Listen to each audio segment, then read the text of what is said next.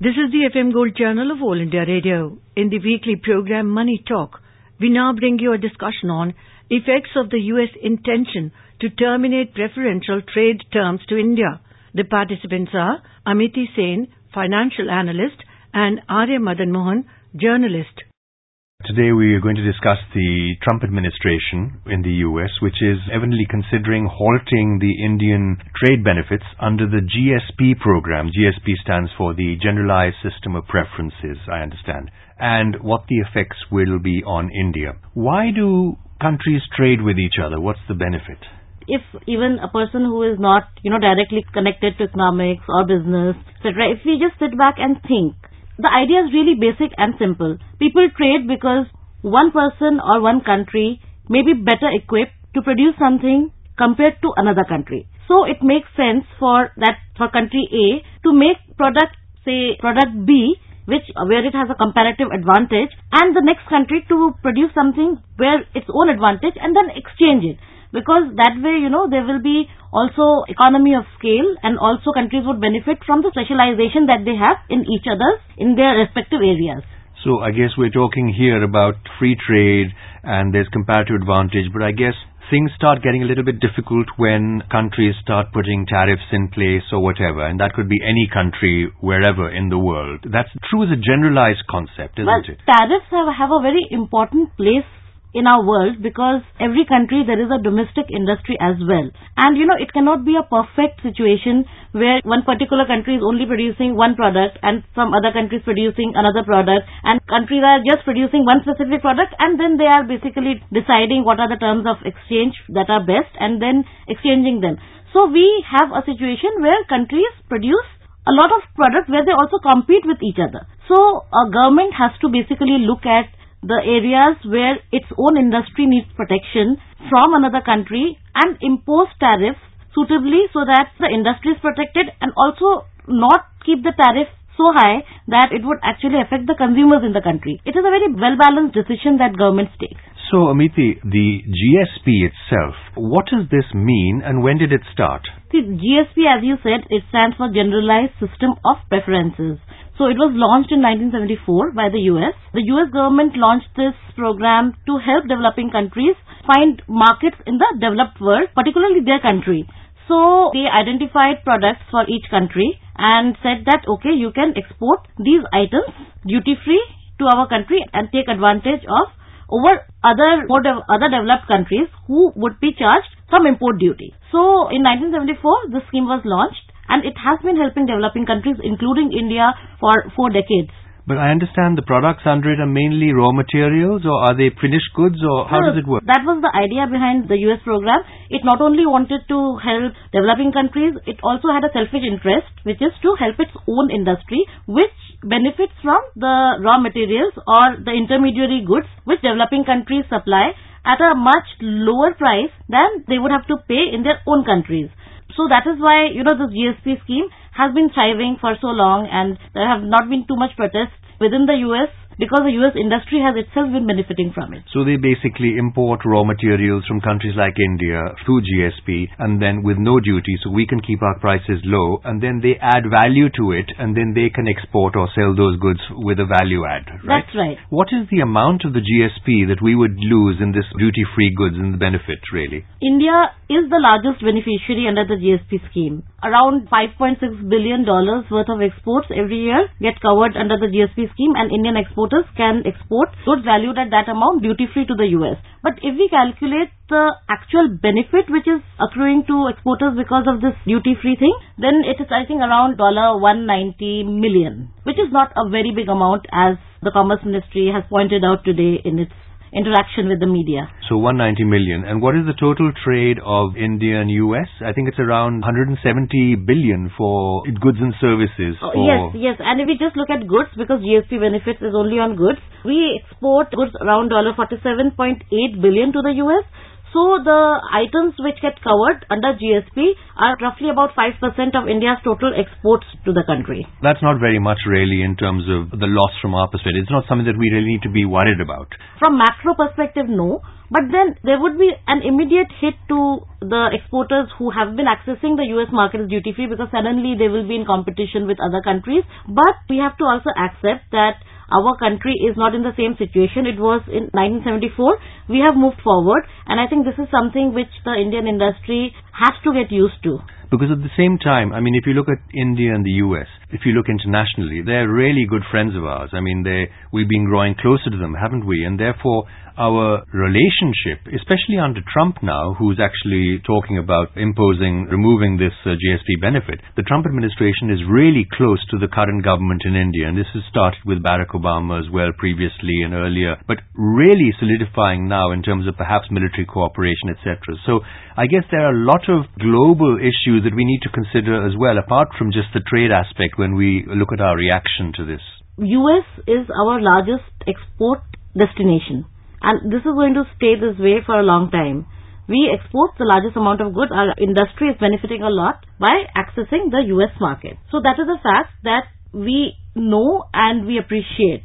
At the same time, when there are barriers that are being put or maybe benefits that are being taken away, one has to protest, which India has been doing. One has to talk, discuss, you know, try to sort out concerns find out why the US is doing it, try to find out ways out of it. India has been doing this for the last few months. The Commerce Ministry in India and the US Department of Commerce as well as the USTR's office, they have been in discussions as to, you know, what would the US want India to do.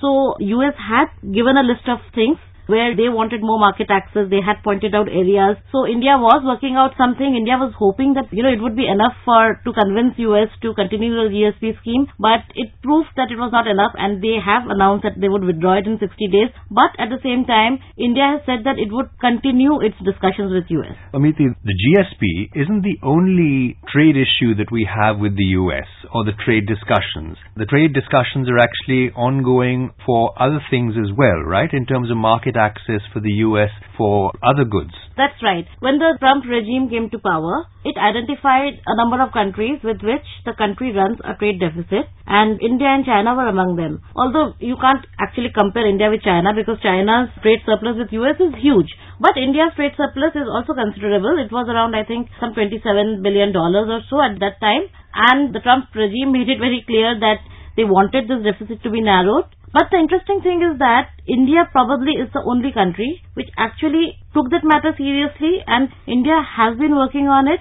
So in 2017 itself, the trade gap was narrowed I think by around 6-7% and then last year for the first time India decided to buy oil and gas from the US. Mm. And the primary reason for it was to buy more so that the trade deficit gets narrowed. And we bought oil and gas about for worth around $3 billion and it has been estimated by the Indian government that for 2018 the deficit would shrink by another $4 billion and going forward in 2019 we plan to buy not only more oil and more coal we also plan to buy more aircraft because India is in the need of aircraft. So we are also in talks with the US government for purchase of aircraft and that is what the Commerce Ministry has been telling the USTR for a long time that just look at what we have done because our intention is very clear. If you look at the numbers, the numbers will tell you the story. So I think we have to just give it some time and hope that message sinks in because the US also at the end of the day needs India. I'll tell you something very interesting. When this GSP review was going on, so USTR has this process of inviting comments from everybody. So there was a large section of the US industry which asked the USTR to continue the GSP because they were the ones who were benefiting from the low-cost inputs that India would supply. As you said, GSP is mainly raw materials. Yeah, intermediaries. This also also signifies the symbiotic relationship between the two countries and when both industries are interdependent on each other, I don't think something like, you know, a withdrawal a scheme would really hurt relationships. I was just going to take a deep dive into some of the USA exports to India and diamonds on the top at about 7 billion, then mineral fuels uh, 2.8, aerospace 2.1 billion, uh, machinery, and then optical medical instruments, etc. But similarly, when you look at the USA imports from India, you get diamonds, pharma, mineral fuels, textiles, and of course services are very large. I mean, services are 28 billion, India's exports. But the interesting thing is, the same products, how is it that the same products are featuring on both lists? Sometimes, like especially in case of gems and jewelry, we import some of the stones, the precious stones, and we work on them and we re-export them. And it could be the same for some products from India. Like US imports them and then adds value and re-exports them. So it is common. It is common for countries which trade with each other to have similar products on the import as well as export list. So it's a value add that we provide. Yes, then either here or there, the value addition is taking place. But I understand there are some interesting products which we can't import from the USA because there are certain religious or other reasons for that. Yes, this brings us back to the GSP debate. The GSP review started last year because of complaints from two industries in the US one is the dairy industry, the second is the medical equipment industry. So the US dairy industry for long has been trying to persuade India to do away with this provision. India has this requirement that all dairy items should come with a certification which says that the source animal has never been fed animal derived blood meal. So this is something which the US dairy industry has a problem with and they said that you know it's very difficult for us to give the certification and we can't and unless you remove this we can't export. But although India has tried to reach some kind of a compromise on other issues, but here the matter is religious matter. So India yeah. said that this is something which is non-negotiable because cow is considered holy in our country and it is very important to have this kind of a certification so that there is no doubt in the mind of the consumer that the item is free of any bovine content. That is somewhere where India put its foot down. So this could have been one reason for the GSP benefit to have been withdrawn. The other complainant was the medical equipment industry. The medical equipment industry had a problem with price caps that we have on our medical equipment because the idea is to ensure that the prices are not too high for our consumers. India tried to basically again reach a compromise here. It said that it was, you know, trying to put in place suitable trade margin approach within a reasonable time frame. But then it would be something which would balance the concerns about fair pricing for the consumers as well. So this is something, the consumer interest is something which India cannot compromise with. As we discussed before, at stake is only 190 million. So for that, we cannot, there are some things which are non-negotiable and on those things, India, we India can't negotiate. That we, that we can't move. But there's an interesting broader view here that Turkey as well, the US is trying to remove Turkey from GSP as well. And if you look at the trade between um, the US and Europe, I believe there are a number of issues, sticking points there with auto inputs, auto imports, and in the UK as well, with um, the UK saying that the trade will increase greatly with the US, but UK may have to accept chlorinated chicken, which is chicken which is preserved through some degree of chlorine. So they're not singling out us, really, are they? No, no, no, not at all. Because India is just one of the countries which have been, you know, at the receiving end of these measures from the US. China is the biggest. As you can see, there's this ongoing trade war. There is no other way to put this. There is this ongoing trade war between China and the US. They have already imposed retaliatory duties on each other's products and there are often both sides sit together trying to look for a compromise. But then we see that it doesn't work out and then they get back to their, you know, warring positions. So the US and China is very much on and US also has issues with EU. So if you look at like last year when US decided to impose these penal duties on steel and aluminium on a number of countries. But there was just no valid reasons for that. So they just imposed those duties and said that these are security concerns. So no, no, it would be like really wrong to say that India is the only country. It's just that India also happens to be one. So do you think then Trump is trying to satisfy his domestic constituency by this? See, we have to remember that where Donald Trump is coming from. He is a big businessman. When he looks at things, when he evaluates things, he does it from the point of view of a business person. So that is why we see a little more aggressive posture from this regime than from the earlier one. So, so Amiti, what is the future? This is really just a storm in a teacup, and but we have to be aware of what's happening. Yeah, yeah, the future, I think the future remains pretty good because as I said that US is our largest export destination. We are America's, I think, 11th largest trading partner and trade has been robust in the past. Going forward also we see, as we discussed before, that there is a very good relationship between the two countries. We export products that the US needs. Even our IT industry is very strong there. We create a lot of jobs there. So I don't see relationships dampening going into the future. Amiti, thank you very much. Thank you so much. You were listening to a discussion on effects of the US intention to terminate preferential trade terms to India. The participants were Amiti Sen, financial analyst, and Arya Madan Mohan, journalist. This program was produced and presented by the News Services Division of All India Radio. You can also listen to this program on our website newsonair.nic.in. You may email your opinion about this program at airnsdtalks at gmail.com.